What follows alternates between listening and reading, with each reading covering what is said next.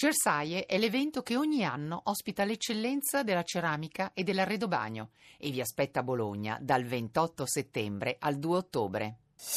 Voci del mattino. Torniamo a parlare di elezioni greche, lo facciamo con il portavoce in Italia di Sirisa, Arghiris Panagopoulos. Buongiorno. Buongiorno.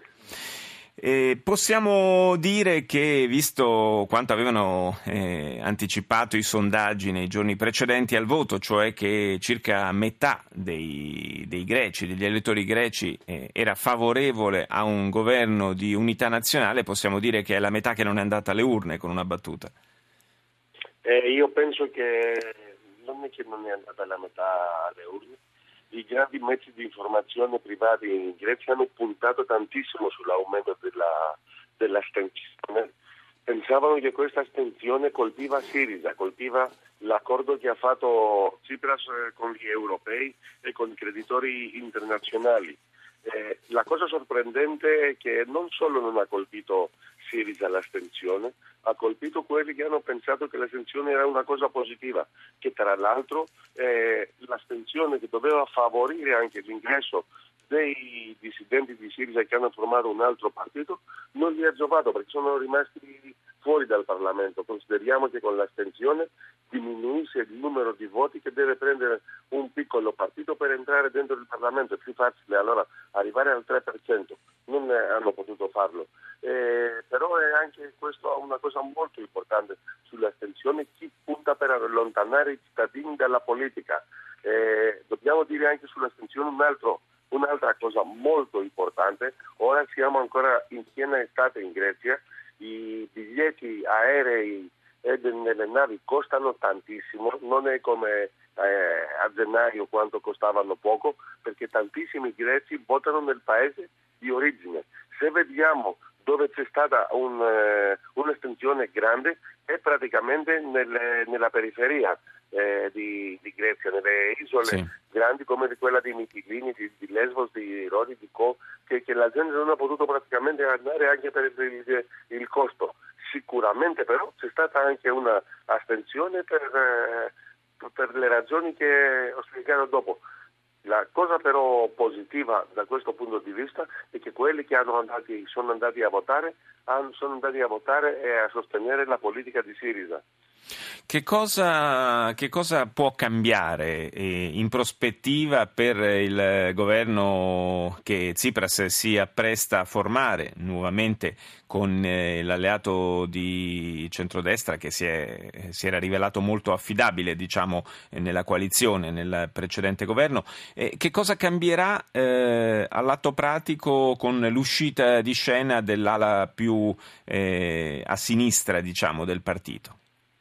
E io non penso che quella che è uscita da Sirisa è l'ala più sinistra, era l'ala più conservatrice, l'ala più, eh, lo direi diversamente, di destra, eh, perché era una sinistra prevedibile, una sinistra che non voleva fare politica, stare nelle posizioni comode di stare all'angolo di, di, di avvenimenti, cioè con eh, il ritorno alla dracma, l'uscita dall'euro, l'uscita dall'Unione Europea, l'uscita di qua, l'uscita di là, è una sinistra che, che, che non ha senso che si è visto dappertutto in Europa dove la sinistra ha avuto queste posizioni che non ha influenzato di cambiare gli equilibri. Allora questa è conservazione. Eh, questo momento la cosa importante è che Sirisa non ha bisogno, eh, come possiamo dire, eh, non ha passato la linea Juncker, la linea Schulz, la linea Merkel, la linea Schäuble che volevano praticamente un governo di grandi alleanze eh, in Europa, un governo tra virgolette, hanno imposto anche a voi in Italia, dove non c'è nessuna distinzione tra destra e sinistra perché si applicano le politiche neoliberiste. Eh, Sirisa ora può applicare eh, il suo programma, le, le, le cose che vuole perché saranno settimane e mesi molto duri perché noi ora dobbiamo trattare per le leggi, leggi, applicative di questo accordo che abbiamo fatto, dobbiamo fare la nostra finanziaria che sposta il peso della crisi dalle classi deboli a quelli che non hanno pagato mai e continuare questa grande lotta che abbiamo cominciato in Grecia contro la corruzione e l'evasione fiscale. Grazie ad Arghidis Panagopoulos, eh, lo ricordo portavoce di Sirisa in Italia, grazie di essere stato con noi. Grazie a voi. Grazie, adesso andiamo proprio a sentire eh, a Berlino come è stato accolto l'esito di questo voto. Do il buongiorno al corrispondente del Corriere della Sera, Danilo Taino. Buongiorno. Buongiorno. Dunque, eh, una cosa eh, è chiara, il, il, messaggio che arriva dal, dal voto greco direi è, è, duplice, cioè da una parte l'assoluta conferma di fiducia nei confronti di Tsipras, dall'altra, come eh, vedo anche sottolineato su alcuni dei quotidiani italiani, il tracollo, possiamo dire, eh, o il pesante stop comunque subito dal fronte anti-euro. Sì, sicuramente, eh, sicuramente c'è, c'è, questa situazione. La sinistra è stata, diciamo così, in Grecia conquistata completamente ormai da Tsipras, sia, sia i socialdemocratici sia eh, la parte più a sinistra è fuori dai giochi, diciamo così, in questo momento. E Tsipras ha sicuramente conquistato questo, mentre sulla destra Nuova Democrazia, Nuova Democrazia si è stabilita. Tutte e due sono decisamente favorevoli, favorevoli a rimanere nell'euro. Una delle cose più straordinarie, secondo me, di questa crisi greca è che i greci comunque, nonostante quello che hanno attraversato, nonostante le difficoltà, la disoccupazione, il crollo del prodotto interno lordo, hanno sempre comunque voluto rimanere nell'euro. Questo credo che sia eh, qualcosa su, su quale probabilmente bisognerebbe riflettere. Non c'è stato intorno a queste elezioni il pathos eh, di, che c'era soprattutto, penso, intorno al, referendum eh, di qualche mese fa, eh, probabilmente perché ormai un accordo con la Grecia è stato fatto, però eh, come sottolineava poco fa Panagopoulos, il, l'accordo c'è, ma Tsipras ha intenzione di negoziare sul come applicarlo. Sì, questo sicuramente. Ha fatto una campagna elettorale Tsipras nella quale ha detto che sarebbe comunque, sarebbe comunque andato, tornato a Bruxelles a discutere, a discutere con, con, gli europei. Io non credo che avrà molto spazio. L'accordo è quello, è stato fatto e andrà rispettato. Io credo che la Grecia abbia l'occasione, tutto sommato, di, eh, di rimettersi in piedi, di, di, di, ricostruire il paese, perché qui si tratta di qualcosa di, di grande portata.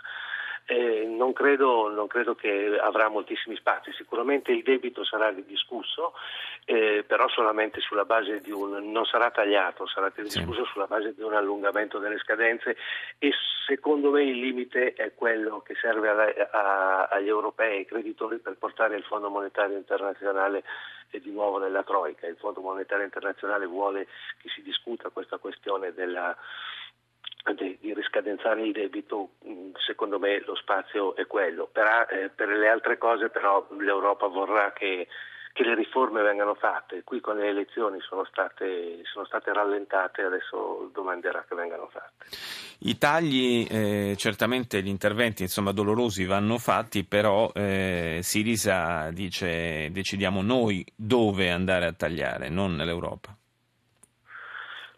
Loro, te, eh, bisogna tenere conto che il piano è piuttosto dettagliato eh, e quindi nel senso che è, molto preciso, quindi gli spazi di manovra secondo me sono pochi. In più c'è questo elemento, secondo me, che è importante in questo momento da tenere conto, del quale bisogna tenere conto, ed è che la situazione è diversa rispetto a prima in Europa, eh, perché la crisi greca non è più la crisi numero uno in Europa. La crisi numero uno in Europa è quella dei, migra- è quella dei, dei rifugiati. Sì.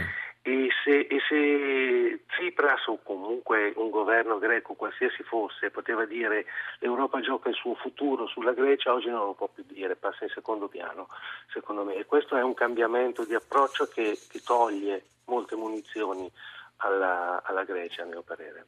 Non dico che non sia più un problema, naturalmente la Grecia per l'Europa rimane un grandissimo problema, ma non è più il primo problema. Sì. Io credo che ehm, perlomeno qua in Germania, da dove vi parlo, c'è quest, um, questa percezione. Ormai si discute praticamente solo di, eh, di profughi e di rifugiati. Il problema greco è sempre presente naturalmente dal punto di vista politico, ma non è il problema numero uno e questo secondo me eh, toglie, toglie, sicuramente spazi di manovra alla Grecia, ne ha pochi. Eh, sì, ci possono essere punti di vista anche differenti. Qualcuno potrebbe anche dire che forse togliendo un po' di pressione eh, mediatica intorno a questa eh, trattativa, eh, al contrario, magari potrebbe anche aiutarla. Staremo a vedere, staremo a vedere che cosa succederà. Io ringrazio comunque per essere stato con noi il corrispondente del Corriere della Sera da Berlino, Danilo Taino.